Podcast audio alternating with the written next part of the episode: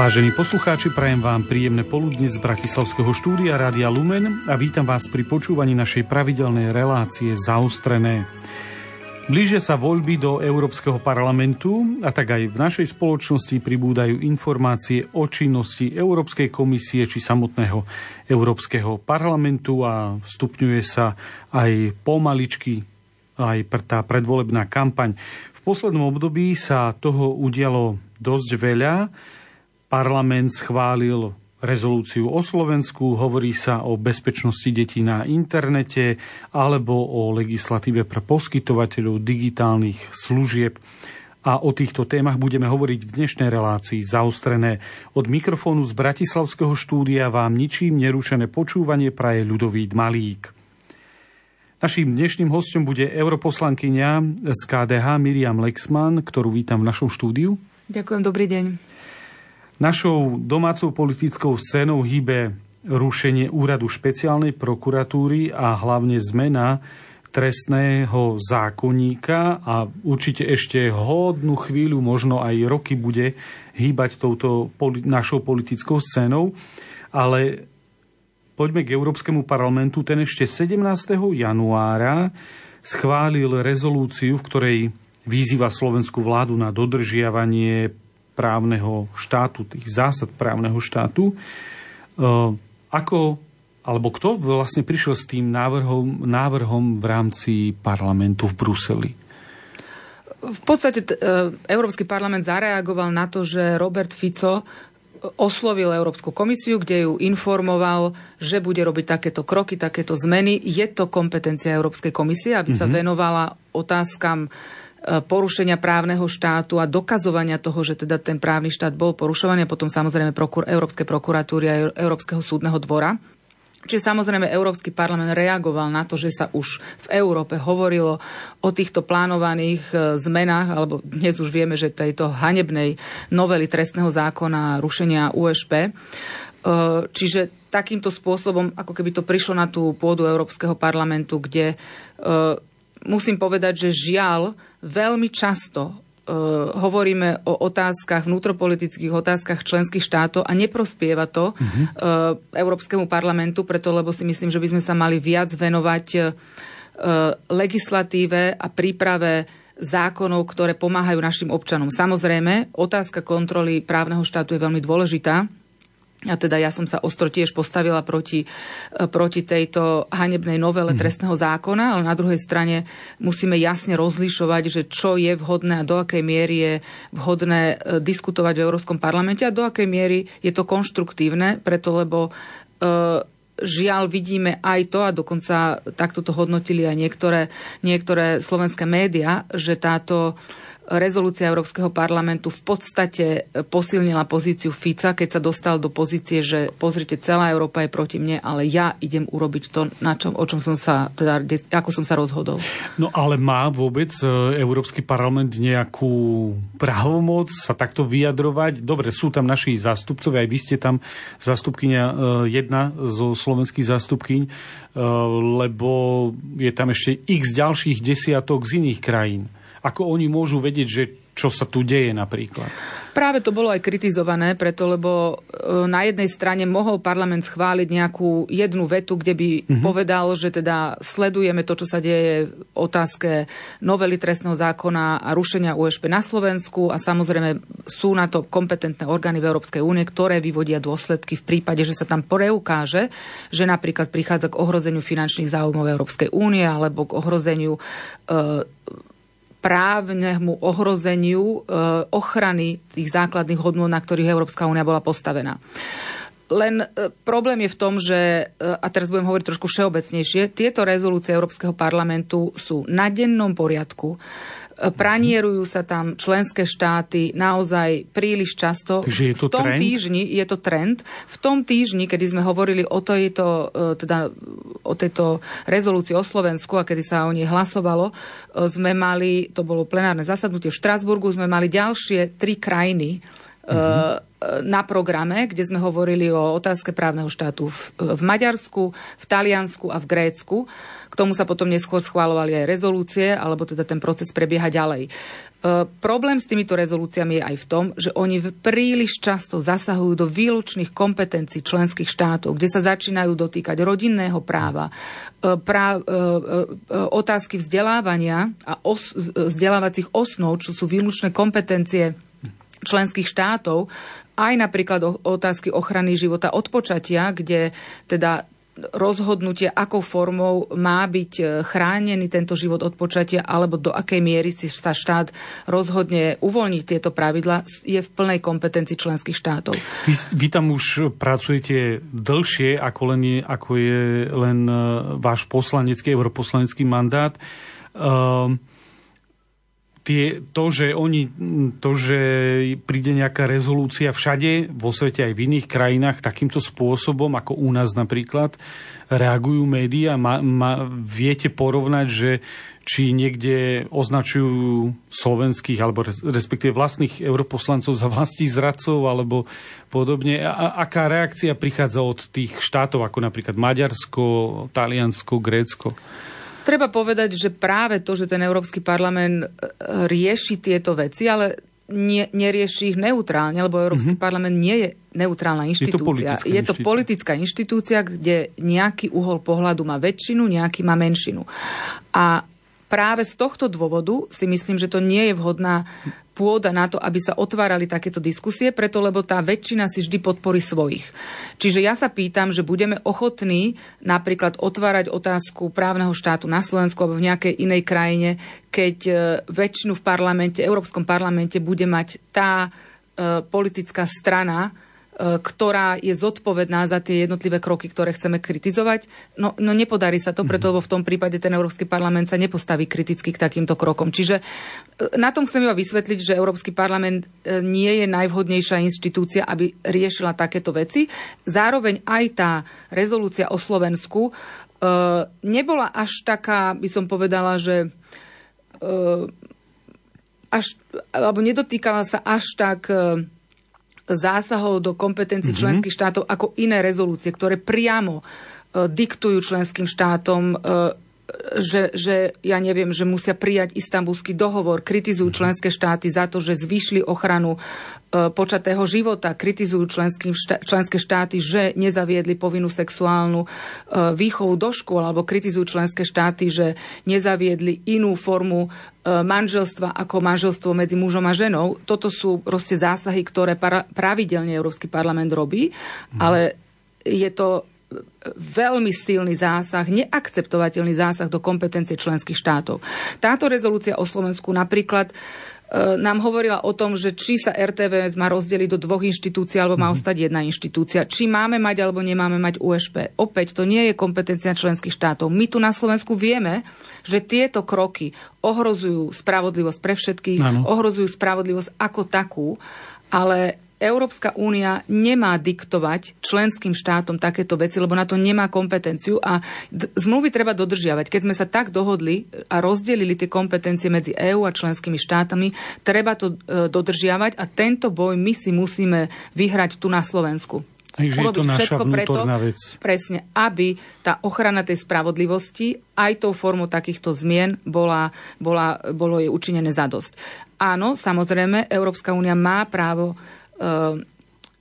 má právo hodnotiť e, kroky členských štátov v prípade, že sú ohrozené základné zmluvy, základné mm-hmm. hodnoty alebo, alebo finančné záujmy Európskej únie, ale na to je Európska komisia, na to je Európska prokuratúra, na to je Európsky súdny dvor. Čiže a, a teda aj právni experti hovoria, že v prípade, že Európska únia môže začať konať napríklad voči Slovensku len v prípade, že sa tam naozaj preukážu prešlapy v týchto oblastiach. Mm-hmm. No, ako, alebo bola vôbec e, k, tomu, k tejto rezolúcii nejaká diskusia v parlamente? Ako potom prebiehalo hlasovanie, lebo vy ste vlastne nehlasovala? Áno, prebiehala diskusia, to bolo na jednom plenárnom zasadnutí a potom ešte v decembri a v januári na plenárnom zasadnutí bolo hlasovanie. Ja som sa rozhodla e, nezúčastniť sa tohto hlasovania práve mm-hmm. na mhm. protest, že dlhodobo konštantne kritizujem to, že Európsky parlament nerieši to, čo má. My produkujeme nekvalitnú legislatívu. My sa nevenujeme tomu, že konkurencieschopnosť európskej, e, európskej ekonomiky e, je, upadá nerobíme dostatočnú legislatívu na to, aby sme chránili naše záujmy a ekonomické záujmy našich občanov a chránili ekonomické dobrá pre našich občanov. Toto je naša kompetencia. Spoločný trh v rámci aj tých geopolitických víziev, ktorým čelíme. A tam e, vidím, že veľmi zaostávame v tom, aby sme naozaj občanom e, dali tú službu, ktorú máme dávať, alebo a kvalitnú službu. A to Európsky parlament mnohokrát, teda ja to kritizujem, mnohokrát sa nevenujeme veciam, ktorým sa máme. Sú to urgentné veci, ktoré ohrozujú hlavne ekonomické dobrá v tomto turbulentnom geopolitickom čase pre našich občanov. A na druhej strane Dennodenne tam pranierujeme členské štáty, riešime mm-hmm. otázky, ktoré nemáme riešiť, zasahujeme do ich výlučných kompetencií a tento trend ja dlhodobo kritizujem a staviam sa proti nemu.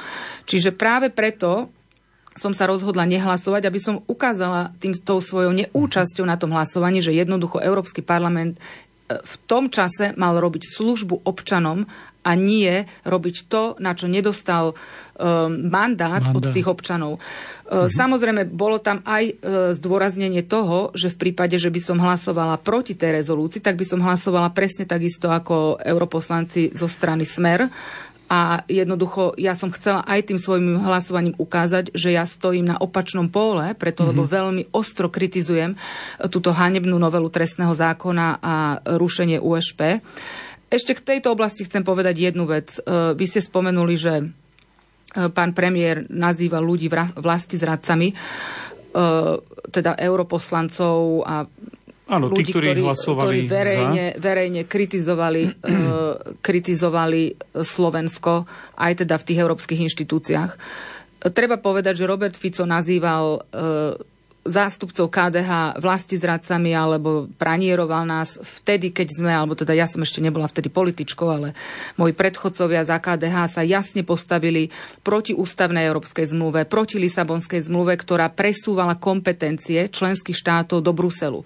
My sme vtedy chránili naše záujmy, ale Smer mal vtedy opačný názor a viac menej, že to, to pranierovanie niekoho, že je vlasti zradca, sa už používa ako taká metóda. Raz sa to mm-hmm. použije v, takom, v takej súvislosti, v raz úplne v inej, raz úplne opačnej. A e, takto to zahmlieva, že kde je naozaj pravda. Treba povedať aj to, že poslanci za Smer hlasovali proti tejto rezolúcii o Slovensku, ale tiež hlasovali za mnoho rezolúcií, ktoré pranierovalo Polsko, Maďarsko a zasahovalo do ich výlučných kompetencií. Čiže opäť tu bol zo strany europoslancov za Smer dvojitý meter na Slovensko a v podstate e, odrazu hlasovali v záujme E, ktorý, oni e, sledujú len v prípade, keď ich premiér je takýmto spôsobom hodnotený Európskym parlamentom. Ako som povedal, vy ste už v Európskom parlamente dlhšie, teda jedno obdobie, ale už pracovali ste tam aj predtým. Teraz prišla rezolúcia, bolo vyčítané opozícii, že sa stiažuje teda do, do Bruselu. A teda moja otázka je, no a súčasný premiér sa nikdy nestiažoval do Bruselu, alebo pre aj jeho predchádzajúce vlády, alebo keď bol v opozícii, aby sme to tak trošku vyrovnali? Súčasný premiér sa stiažoval, dokonca požiadal Európsku komisiu, aby začala konanie proti Slovenskej republiky ešte za, za vlády Oľana. Čiže kde si, si myslím, že išiel ešte oveľa ďalej ako ktokoľvek mm-hmm. dnes z opozície na tej pôde, európskej pôde, preto lebo on jasne oslovil komisiu, aby začala konanie voči jeho krajine. A e, teraz kritizuje opozíciu za to, že na európskej pôde sa snažíme e, kriticky postaviť aj e, voči týmto krokom zo strany Roberta Fica, ktorý, ktoré ohrozujú spravodlivosť pre každého na Slovensku. Má takáto rezolúcia aj nejaký, povedzme, právny dopad? Lebo nie je to legislatíva. Áno, veď to je aj tá časť, prečo ja tú rezolúciu, alebo takéto rezolúcie e, nepodporujem, mm-hmm. preto lebo oni nemajú žiaden dopad Jednoducho je to, je to vyjadrenie politického orgánu, ktoré samozrejme sa zohľadňuje v prípade, že, e, že teda by komisia napríklad nekonala, tak Európsky parlament môže na ňu tlačiť. Mm-hmm. Ale tu vidíme, že komisia konala, zaregistrovala, že čo sa deje, sleduje to, e, monitoruje to a v ako som hovorila, na to sú jasné právne postupy, kedy sa dá začať e, konať zo strany Komisia Európskych inštitúcií. Čiže e, toto sa už rozbehlo a Európsky parlament z toho hľadiska nemyslím si, že vôbec potreboval sa k tomu v tejto dobe vyjadriť. A ako som už zdôraznila predtým, myslím si, že Európsky parlament má robiť to, na čo dostal tie kompetencie do, od občanov a to je dobrá legislatíva. Ešte jedna otázka v tejto súvislosti. Môžu mať niektorí posluchači dojem, že e, Európsky parlament alebo Európska komisia e, ako keby nebola dostatočne informovaná o tom, e, čo sa deje u nás na Slovensku, že musia k tomu pristúpiť povedzme nejakí poslanci alebo iní, iní uh, úradníci, štátni zamestnanci, ktorí ako keby Európskej komisii hovoria, čo tu všetko sa deje. Uh, podľa vás je ale Európska komisia dostatočne informovaná, povedzme, o, o tom, ako tu beží? Áno, Európska komisia má zastúpenie mm-hmm. na Slovensku, čiže všetkým informáciám sa dokáže dostať a napríklad to, že sa to deje, je aj jasné z toho, že Európska komisia momentálne pozastavila hodnotenie žiadosti o platbu z plánu obnovy. Mm-hmm. E, tá akože súčasná žiadosť e, o platbu, ktorá bola zaslaná Európskej komisii práve preto, že hodnotí, či tie zmeny v trestnom zákone nie sú zvrátením starších cieľov, ktoré sa museli prostredníctvom nejakých reforiem dosiahnuť, lebo ten plán obnovy je naviazaný na reformy a čiže teraz Európska komisia ide hodnotiť, že či táto novela e, v podstate nezvrátila tie, tie ciele, ktoré už boli ako keby do, predtým dosiahnuté. Takže z tohto aj tiež vidíme, že Európska komisia jasne sleduje všetky tieto kroky a už ich aj nejakým spôsobom zohľadňuje pri svojich vyhodnocovaniach a teda pri ochrane tých finančných záujmov Európskej únie, čo sú eurofondy a plán obnovy. Ja si pamätám ešte v 90. rokoch tie demarše, ktoré chodili na Slovensko a toto by som tak veľmi zďaleka prirovnal e, túto rezolúciu k takýmto demaršom. Ešte posledná otázka. Môže to mať nejaký e, dopad na obraz Slovenska v zahraničí, u zahraničných partnerov? Ja ešte možno mm-hmm. poviem k tým eurofondom, že ja som a to tiež ma pán premiér Robert Fico označil za vlasti zradkyňu a menovite ma viackrát napádal, že nejak podporujem odoberanie eurofondov pre Slovensko. Mm-hmm. Ja som vždy sa stávala pre, proti tomu, aby odoberanie eurofondov bolo brané ako nejaká forma trestania e, občanov členských štátov alebo členských štátov za to, že robia niečo, čo sa európskym inštitúciám nepáči. Jednoducho tieto dve veci e, musia byť oddelené keď sa nám nepáčia kroky členského štátu, my nemôžeme potrestať ten členský štát tým, že mu odobereme eurofondy. Tak toto nemôže fungovať. Ja som bola vždy proti tomu, aj som tak vždy konzistentne hlasovala, opäť na rozdiel od europoslancov za stranu Smer. A, a stojím si za tým. E, áno, v prípade, že dochádza ku korupcii, tak tam samozrejme treba začať robiť kroky, preto lebo to je už aj v rámci právneho poriadku, ale nemôžu odoberanie eurofondov brať ako forma trestania. A čo sa týka toho nášho obrazu, v zahraničí môžu takéto, takéto rezolúcie neho nejakým spôsobom zmeniť, zhoršiť? Myslím si, že teda určite samozrejme, my, asi v európskych inštitúciách už nie je človek, ktorý by nevedel, že niečo sa na Slovensku deje.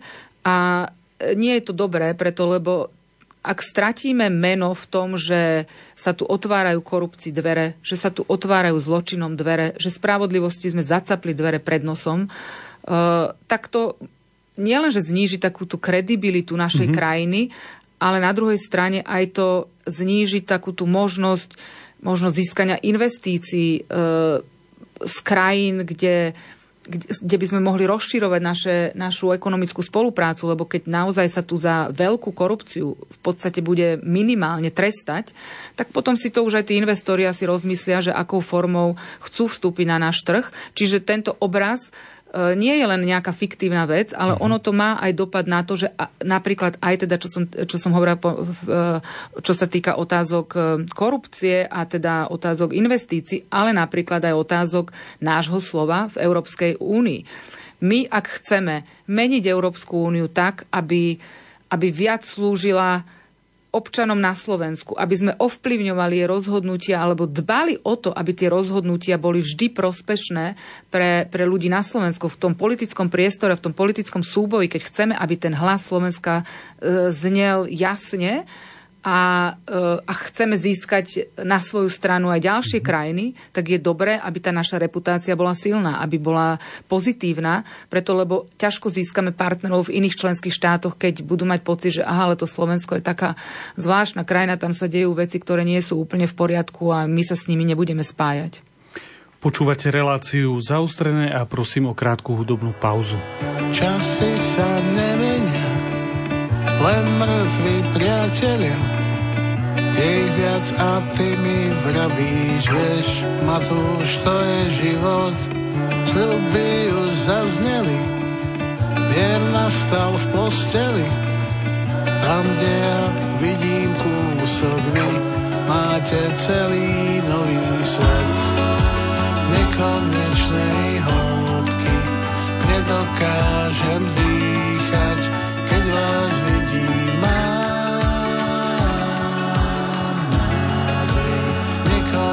konečnej diaľky neprestávam vnímať, že tu nie som sám.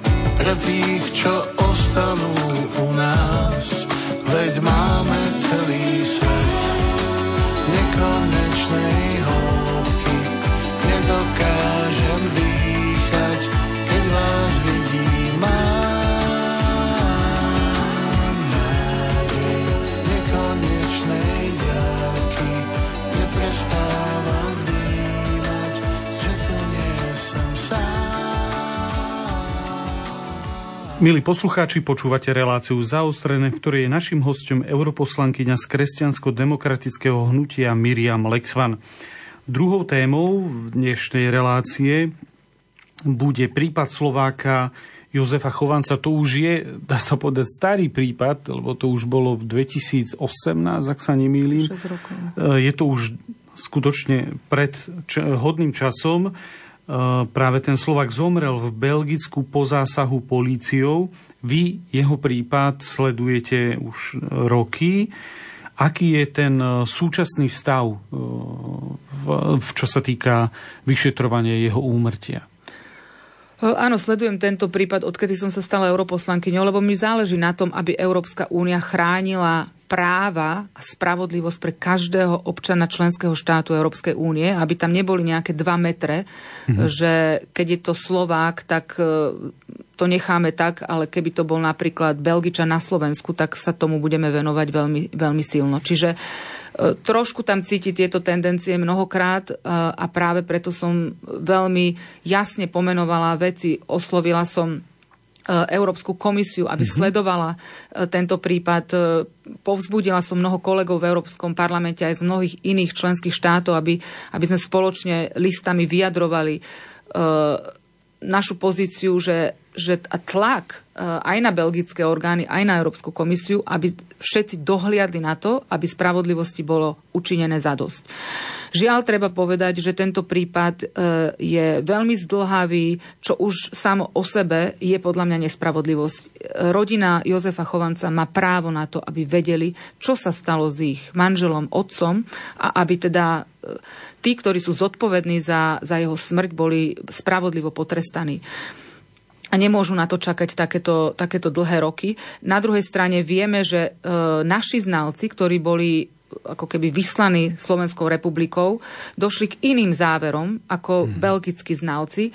Spochybnili sa tam niektoré tie vyšetrovacie postupy. E, minister, ex-minister e, spravodlivosti Karas, e, keď bol teda ešte ministrom, požiadal belgickú stranu o tom, aby sa zopakovali niektoré tie vyšetrovacie postupy. To bolo odmietnuté zo strany Belgicka ja som napríklad trvala na tom, aby e, očitý svedok, ktorý bol v lietadle, čiže ktorý ano. videl to zatknutie, pán Roman Behul, aby bol riadne vypočutý, čo sa tiež nikdy neudialo a pritom som komunikovala s mnohými orgánmi, aby som nejakým spôsobom podporila to, aby bol prizvaný aj k rekonštrukcii toho prípadu, ale to sa nepodarilo. Uh, tiež som sa starala o to, aby, čo sa každý rok vydáva taká správa o stave právneho štátu v mhm. členských štátoch EÚ, aby tá belgická kapitola e, zahrňala aj tento prípad, ten prípad, aby mm-hmm. teda bola pod dohro, do, do, do, e, drobnohľadom aj tej Európskej komisie. Uh, d- vieme aj o tom napríklad, že, že tá belgická strana pravdepodobne nehodlá vyvodiť trestnoprávnu zodpovednosť za, mm-hmm. za mhm. tento uh, čin. Čo znamená, že v podstate tvrdí, že to úmrtie pána Jozefa Chovanca nenastalo e, súčinnosťou alebo činnosťou nejakej tretej osoby, čo teda napríklad tí naši znalci absolútne spochybnili. Čiže práve preto je veľmi dôležité, čo sa udeje 25. marca, kedy očakávame finálny verdikt mm-hmm. a je veľmi dôležité, aby Slovenská republika konala tak, potom aj tie ďalšie kroky boli, aby, aby sme chránili spravodlivosť pre našich občanov v tom medzinárodnom priestore. E, minister Susko hovoril o tom, že teda chce podať tú stiažnosť na Európsky súd pre ľudské práva. O tom sa v podstate hovorí už od začiatku, mm-hmm. ale musí sa teda počkať na ten verdikt 25. marca a potom sa musia zvážiť e, všetky ďalšie kroky. Takže to bude vlastne posledný verdikt najvyššej nejakej súdnej inštancie v Belgicku. Áno. No pri tom, ako hovoríte o, o prípade tohto pána Chovanca, ľahko Slovákov, slovenských posluchačov napadne o, otázka v súvislosti aj so zmenami ktoré, nášho trestného zákonníka, ktoré sú dramatické. A tie dôsledky uvidíme až nasledujúcich uh, rokoch, že ako je možné, že v Belgicku, ktoré väčšina z nás považuje za demokratickú krajinu, kde sa, nerobia zmeny asi len tak jednoducho, uh, nie je možné sa dovolať nejakej základnej, aspoň základnej spravodlivosti. Vy tam ste už dlhší čas, je to problém politický, alebo je to problém toho, že Belgičania nechcú dovoliť, aby bola nejaká fiktívna medzinárodná povesť krajiny nejakým spôsobom poškodená? Ja by som tu urobila ale veľký rozdiel medzi Hej. tým, čo sa deje uh, v Belgicku s týmto prípadom, mm-hmm. preto lebo tam tá beztrestnosť uh, pre ľudí, ktorí nejakým spôsobom sa pričinili o smrti Jozefa Chovanca, vyzerá tak, že je to taká, ako keby, je to výsledok nejakých politických tlakov, výsledok nejakých e nie spravodlivo urobených krokov, ktoré môžu súvisieť žiaľ aj s tým, že Jozef Chovanec teda je občanom iného členského štátu. Kdežto novela trestného zákona na Slovensku e, stanovuje do určitej miery by som si dovolila povedať horizontálnu beztrestnosť. Že pri mnohých činoch e, zákon bude chrániť tých e, zločincov, ktorí teda túto, tento čin vykonali. A to je veľký rozdiel. Mhm. A práve preto tu sa treba pozerať komplexne na túto, na túto novelu, preto lebo ona v tom, že, že znižuje tie, tie finančné hranice, e, z, e, teda, pardon, že zvyšuje finančné hranice, kedy sú už trestané, znižuje tresty, znižuje premlčacie doby. V tomto komplexnom hľadisku, keď sa na to pozrieme, tak v podstate podporuje beztrestnosť kriminálnych aktérov. Mm-hmm. No a Nevieme teda ešte, aký bude ten, e, ten e, rozsudok, ten výrok toho 25. marca, ale povedzme hypoteticky, e, nebol by priaznivý, posunulo by sa to až na súd pre ľudské práva. Európsky súd pre ľudské práva, no, do mm. Štrasburgu. Vy vidíte nejakú šancu, že by to ešte ten súd nejakým spôsobom mohol zvrátiť?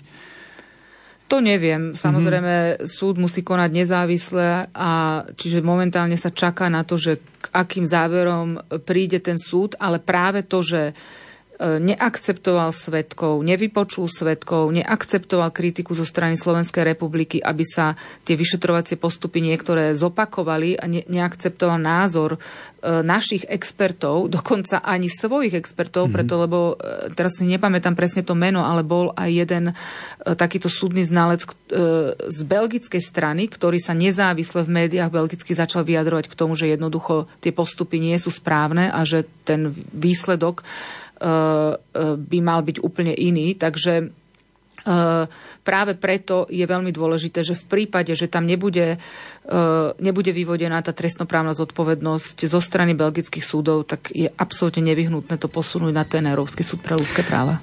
Tak uvidíme, dúfajme, že to skončí dobre a že aj rodina pána Chovanca sa dočka raz aspoň základnej spravodlivosti možno nejakého ospravedlnenia. Ja v tejto chvíli prosím o ďalšiu hudobnú pauzu. Píšem vám list, pán Zuckerberg zo Silicon Valley. Zrušiť Facebook pre Európu, že je nápad skvelý. Tento váš svet totiž na nás taká trochu údaje V ktorej miznú dni a noci a súkromné údaje keď mám pocit, že si s niekým píšem len tak súkromne, vy s pomocou algoritmov zistujete si o mne, čo mám rád a preferujem. A pocit má neklame, keď zmotníte moje túžby do produktu v reklame. Okrem toho, že si so mnou každý i hneď potýka. Úspešný som len keď kliknem z úrivého smajlíka. Dobré veci sú tu nuda, čo sa dneska nenosí. V kurze sú tu podpásovky prekárania ponosy nadávkami, hoaxami bežia v jednej štafete. Slušný názor, keď nie je váš, bez zábran však zmažete. Výťazom je hrubá sila, čo sa škodiť nebojí. Človek sa tu občas cíti ako v žumpe na hnoji. Píšem vám list, pán Zuckerberg, bol to nápad skvelý. Neviem ale, či skutočne ste to takto chceli. Stvoriť priestor, z ktorého viac zla než dobra vypadlo. Pre životy všetkých ľudí pokrivené zrkadlo. Strom sa pozná po ovocí, na dobrom zlé nerastie. Ešte, že je možnosť celé vypnúť to tu na šťastie a dať s Bohom miliardám statusov a prázdnych slov, zameniť ich aspoň za pár však skutočných priateľov. Milí poslucháči, počúvate reláciu zaustrené, v ktorej je našim hostom europoslankyňa z kresťansko-demokratického hnutia Miriam Lexman treťom bloku sa budeme venovať viacerým témam a ich spoločným menovateľom je internet. Ehm, pred e, nejakým týždňom e, dvoma jedna veľká nadnárodná spoločnosť predstavila nový technologický produkt. Ide o také okuliare, vyzerá to ako lyžiarské okuliare a prináša to rozšírenú a aj virtuálnu realitu. Človek, keď si to nasadí, tak zistí, že to je ďalšia dimenzia, ktorá môže priniesť u niektorých ľudí aj uh, a vyvolá veľkú závislosť vôbec na internete a na technológiách, ktoré sú s tým spojené.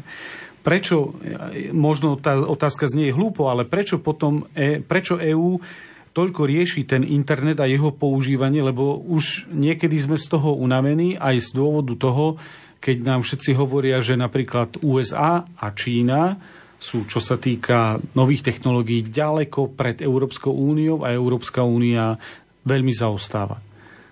Áno, e, spomenuli ste to práve e, tú závislosť a e, tá otázka duševného zdravia je jeden z dôvodov, prečo mm-hmm. Európska únia kladie dôraz na to, aby sme nastavili tie pravidlá pre, pre ten svet online tak, aby jedna chránilo duševné zdravie našich občanov a jedna chránilo zdravie našej demokracie. Preto, lebo vieme, že ten toxický obsah, e, nelegálny obsah, e, nenávistné prejavy e, nejakým spôsobom naštrbujú aj našu schopnosť viesť normálny úprimný dialog aj pri veľkých rozdieloch o tom, že akú chceme správu veci verejných. Čiže táto, toto zdravie demokracie je tiež mm-hmm. veľmi dôležité a samozrejme duševné zdravie občanov je veľmi dôležité. E, my už máme v platnosti zákon o digitálnych službách a zákon o digitálnych trhoch, ktoré, ktoré vstúpili do platnosti ešte dávnejšie. Dnes sa pozeráme na to, alebo teda ten zákon o digitálnych službách teraz v auguste, teda minulého roku v auguste, ale na druhej strane vidíme, že ten kontroverzný, toxický, nelegálny obsah, nenávistné prejavy v podstate stále narastajú, že tam nevidíme žiaden rozdiel. Aj preto som ja e, spolu s nejakými ďalšími kolegami sme iniciovali takú oslovenie Európskej komisie, aby začala konať. E, tá napísala list týmto platformám, teraz sa skúma, že čo vlastne urobili preto, aby sa e, litera týchto zákonov naplnila a teda obsah, takýto toxický obsah sa eliminoval ale myslím si, že robíme veľmi málo. Jednoducho my nemôžeme si teraz vymieňať listy, že kto čo spravil a, a keď vidíme, že sa nič nedeje, že, mm-hmm. že dokonca po E, po útoku Hamasu na Izrael sme sledovali obrovský nárast antisemického prejavu e, na sociálnych sieťach. Sú analýzy, ktoré ukazujú, že niektoré tieto sociálne siete, dokonca tie algoritmy, na schvál podporujú takýto obsah, preto lebo ten, a to, to je vlastne súvisí s tým, že tá ekonomika pozornosti, čo je vlastne tá ekonomika online, mm-hmm. funguje na tom, že čím sme dlhšie online, tým E, tá ekonomika tej pozornosti funguje lepšie a teda prináša to zisk tej, tej danej platforme, čo je úplne legitímny cieľ, ale na ano. druhej strane nemôže to byť za cenu e, duševného zdravia našich občanov a a zdravia našej demokracie. A práve tie algoritmy sú nastavené tak, že uprednostňujú takýto toxický, nelegálny obsah, kontroverzný obsah, preto, lebo to nás tam dlhšie, dlhšie zdrží. E, preto ja som napríklad sa zasadzovala za to, aby v zákone umelej inteligencii tieto algoritmy boli zaradené medzi vysokorizikové algoritmy, kde by sa jasne nastavili nejaké pravidlá a ochranné mechanizmy. Preto, lebo už dnes vidíme, e, čo sa týka duševného zdravia, je to veľký problém a ja, ja sa ešte možno dotknem hlavne duševného zdravia detí, mm-hmm. uh, lebo to je generácia, ktorá vyrastá v tomto online priestore a ešte hlbšie sa to môže odzrkadliť na ich duševných zdraví, na, na, na teda duševnom zdraví týchto detí, kde už dnes vidíme podľa rôznych štatistík e, alarmujúce čísla, kde jedna tretina detí sa st- pravidelne stretáva s obsahom na internete, ktorých vážne znepokojilo. S nikým o tom nehovoria, nevedia, s kým o tom majú hovoriť. Uh, jedna štvrtina detí má, má, uh, má um, skúsenosť so šikanou mm-hmm. online. Polovica detí má skúsenosť so sexuálnym obsahom, nevyžiadaným sexuálnym obsahom. 30% našich detí dostáva žiadosť, aby si zaslalo, foto, aby zaslalo nejakým predátorom fotografie svojho mm-hmm. nahého tela. Vyše polovica našich detí trávi viac ako 5 hodín denne na sociálnych sieťach a čím, a zistili, zistila sa to robil komisár pre pre deti e, Jozef Mikloško, ktorý teda v tom, z tých výsledkov sa aj ukazuje, že čím dlhšie to dieťa e, strávi e, na, na tých sociálnych sieťach, tým má častejšie pocit úzkosti, alebo má horšie známky, alebo mm-hmm. nevie si nadviazať vzťah s kamarátmi v tom reálnom svete. Toto sú veci, ktorými sa musíme zaoberať a ja sa snažím tlačiť na to, aby Európska únia, a hovorili sme v, tom, v tej predchádzajúcej časti, kde som viackrát kritizovala, že nerobí to, čo má a ano. robí to, čo nemá. Európska únia sa má venovať tomu, že máme legislatívu, ale vidíme, že v praxi sa e, nejak zatiaľ nie úplne uplatnila a musíme urobiť, spustiť také mechanizmy, aby sme chránili záujmy e, našich občanov. A ešte keď ste spomenuli tú virtuálnu realitu, to je teraz ako keby ten najnovší trend. Áno. A opäť ja sa pýtam, kedy budeme riešiť nejaký právny rámec tejto virtuálnej reality, preto lebo to už aj experti na, na duševné zdravie hovoria, že ono to môže vážne naštrbiť uh, vyrovnanosť človeka, ktorý nebude vedieť ani rozlíšiť, že čo je reálny svet a čo je tá virtuálna realita. A jednoducho my nemôžeme nechať tie produkty zasiahnuť našich občanov a za teraz riešime sociálne siete 12 rokov po tom, čo už aktívne fungujú a teraz po desiatkách rokov budeme riešiť nejaký právny rámec pre, pre používanie tejto virtuálnej reality v tom dennom živote. Jednoducho to je príliš neskoro. Povedzme, že dospelí ľudia majú vlastný rozum a rozhodujú sa sami za seba. Vy ste spomínali práve deti, to je jedna z najcitlivejších kategórií, ale nie je to len ilúzia, že Európska únia cez svoje zákony e, dokáže niečo zmeniť. Nie sú nie je v tom oveľa dôležitejšia, je to už taká výchovnejšia otázka, dôležitejší rodičia a výchova, lebo dobre, nejaký zákonný rámec môže byť nastavený, aj niekde sa implementuje konkrétnejšie, niekde všeobecnejšie, ale stále to zostáva na osobnom rozhodnutí tých, či už rodičov alebo nejakých vychovávateľov. Nie, nie, nie je to cieľ, ktorý je príliš uh, taký efimérny?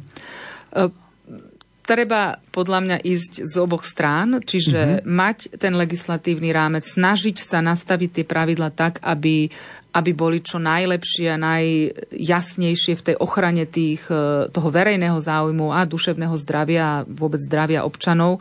A samozrejme aj nejakým spôsobom umožnilo ďalej fungovanie týchto platformiem, preto lebo však oni prinášajú Aha. aj veľa pozitívnych výsledkov. Na druhej strane áno, e, treba podporiť tie ochranné mechanizmy, čo sa týka rodiny, čo sa týka škôl, tých vzdelávacích inštitúcií, kde to dieťa, ten mladý človek trávi najviac času a je to veľmi dôležité uchopiť z oboch strán. Ja som aj pomohla k vydaniu takej knižky ako na, na technológie v rodine, ktorú mm-hmm. napísala Andrea Cox, e, zakladateľka takej organizácie DGIQ, ktorá sa venuje práve tomu, aby mladí ľudia, deti vedeli internet využívať vo svoj prospech a eliminovalo sa akékoľvek riziko, aby sa tiež naučili seba chrániť. A snažíme sa teda, hlavne teda pani Kok sa snaží takéto vzdelávacie procesy ponúkať aj e, učiteľom, rodičom, aby nejakým spôsobom e, tiež vedeli, že ako v tej rodine hovoriť s tým no, dieťaťom. A to, čo je aj problém pre rodiča, preto, lebo ten rodič niekedy sa cíti, že ja viem o tom menej ako to moje dieťa a hambi sa vôbec tú tému otvoriť. Lebo nevie, mhm. ako ju má otvoriť, aby nevyzeral, že vlastne nevie tam v t- výchovne vplývať, Myslím, keďže to, to dieťa, dieťa vie viac. A práve na to aj pani Cox pom- ponúka taký, takú formu, že ako otvoriť takýto mm. dialog, napríklad aj priznať si to, ale zase na druhej strane uh, otvoriť v tej diskusii to, že ten rodič vie lepšie, čo je dobré a čo nie je dobré pre to dieťa. To dieťa vie, ako to funguje, ale v prípade, keď sa spýta, že čo si sa tam naučil, čo robíš na internete, prečo chodíš na túto sieť, čo ťa tam zaujalo, čo ťa nezaujalo, uh, prečo tam chceš byť tak dlho, prečo ideš radšej si do izby sadnúť a nie von s kamarátmi. My sme to robili úplne naopak, sme okamžite chceli ísť čím viac tráviť času von. Keď ten rodič sa rozpráva s tým dieťaťom, tak tak, e, ako keby je tam jasný ten vzťah, že rodič je zodpovedný za to dieťa, vedie ho v tom výchovnom procese a to dieťa možno vie viac tých technických elementov, ale na druhej strane ten obsah e, vždy je dobre, keď sa zdieľa a ten rodič usmerní e, to dieťa v tom, ako komunikovať alebo ako e, chrániť sa alebo reagovať na ten mm-hmm. obsah, ktorý mu je ponúkaný na tej sociálnej sieti. Slovensko je tiež členom takej medzinárodnej siete In Hope. Má to niečo spoločné s Európskou úniou, alebo a o čom je vlastne tá sieť? Áno, je to e, sieť v podstate takých tých nahlasovacích mm-hmm. liniek. E, ja som veľmi dlho bojovala za to, aby Slovensko sa stalo súčasťou tejto siete, preto lebo my sme sa stali vlastne súčasťou len v decembri minulého roku a je tam vyše, nie, nie, nie je to ohraničené Európskou úniou, je tam vyše 50 krajín z celého sveta a vyše 50 takýchto nahlasovacích líniek, ktoré fungujú v tých jednotlivých krajinách, kde sa môže nahlásiť obsah, ktorý je spájaný so sexuálnym zneužívaním detí. Čiže tak, tieto linky pomáhajú k tomu, aby sa takýto obsah stiahoval a aby sa aj potom našli tí predátori, ktorí teda takýto obsah dávajú na internet. Treba povedať, že Slovensko na tom je veľmi zle. Na Slovensku sa našlo e, najviac e, hostingových domén, ktoré teda ponúkajú túto detskú pornografiu alebo teda toto online zneužívanie detí. E, čiže práve aj preto, že sme neboli v tom systéme In Hope, tak tí predátori využívali slovenské domény na to, aby si ten obsah ukladali u nás. E, ja veľmi som mala obavy, že že tak, tak toto máme nastavené a teda tiež som urobila všetko preto, aby sa to konečne podarilo. Teda teraz sa spustila, spustila tá nahlasovacia linka a tým pádom sa môže aj ten obsah, ktorý je tu na Slovensku uložený uh, v tých domenách nejakým spôsobom skúmať, že kto ho tam uh, dal, akým spôsobom sa tam ocitol, kto sú tí predátori a teda už aj nielen viac chrániť naše deti, ale na druhej strane aj urobiť kroky k tomu, aby tí predátori a tí, tí, ktorí sú za to zodpovední, boli potrestaní. A táto medzinárodná sieť In Hope e, má určite anglickú verziu, bola vytvorená aj nejaká slovenská, kde naši posluchači si ju môžu nájsť a môžu e, tam ohlásiť, nahlásiť nejakú stránku? Áno, v rámci toho členstva v podstate sa spustila aj na Slovensku linka ochraňma.sk, cez ktorú ľudia môžu nahlasovať takýto obsah a potom on je spracovávaný v rámci tej siete, čiže tých ďalších liniek a tej, tej štruktúry e, tej siete InHope. A ešte jedna otázka v, v tejto súvislosti. Jedna vec je ochrana e, detí, ochrana ale aj ostatných obyvateľov Európskej únie pred toxickým obsahom e, na internete pred tým, aby tam človek e, neutekal do tej virtuálnej reality a potom nebol schopný fungovať v reálnom v živote. Pamätá Únia pri vytváraní týchto pravidiel aj na to, aby sme zostali schopní, lebo bez e, dnes v tom, v tom e, medzinárodnom prostredí, kde sa hýba aj e, Európska únia, bez konkurencie schopnosti sa nedá veľmi ísť dopredu. Pamätá na tieto veci? Áno, určite. My sa snažíme v tom prístupe k tejto legislatíve pristupovať tak, aby sme neobmedzovali uh-huh. vývoj, ale aby sme zakázali produkty, ktoré priamo ohrozujú človeka, ľudskú dôstojnosť a e, používateľov a na druhej strane zabránili tomu, aby e, bol vývoj taký, ktorý už má od začiatku v sebe cieľ, ktorý je škodlivý. Čiže, e, čiže viac menej chceme citlivo pristupovať k tomu tak, aby, aby tá konkurencieschopnosť vždy bola, preto lebo aj tá umelá inteligencia napríklad tá istá umelá inteligencia sa dá využiť aj v prospech človeka, aj proti človeku. Áno. Čiže e, tam ako keby treba rozlišovať, že ako je používaná a nie, že ako vznikla, teda tým pádom mm. nechcem ani zabrániť tomu vý, vý, tej vedia výskumu, preto lebo to je samozrejme e, veľmi dôležité. Tak dúfajme, že, že to bude takto e, pokračovať a aj e, obyvateľe Európskej únie budú mať možnosť čerpať z výhod tejto, tejto únie. E, počúvali ste reláciu zaostrené, v ktorej sme diskutovali s europoslankyňou z kresťansko-demokratického hnutia Miriam Lexman. Ďakujem za účasť v štúdiu. A ja veľmi pekne ďakujem. Technicky na relácii spolupracoval Matúš Brila, hudbu vybrala Diana Rauchová a od mikrofónu z Bratislavského štúdia vás pozdravuje ľudový Malík. Pravda. Prázdnom meste tu stojím a volám ľudia, kde ste, ja sa bojím. Už ste tu predsa dávno mali byť, navždy mi zostane len holá. holá. Len skromná holá pravda sveta, po uši v nej už zase lietam. Platí vždy odpredu aj odzadu a strašne bolí. Čo chceš mať navždy, to si nekupuj. Život je pesne, dá ti záruku. Pár vecí, za ktoré sa neplatí. Strci tie prachy, chlapče, do gatí.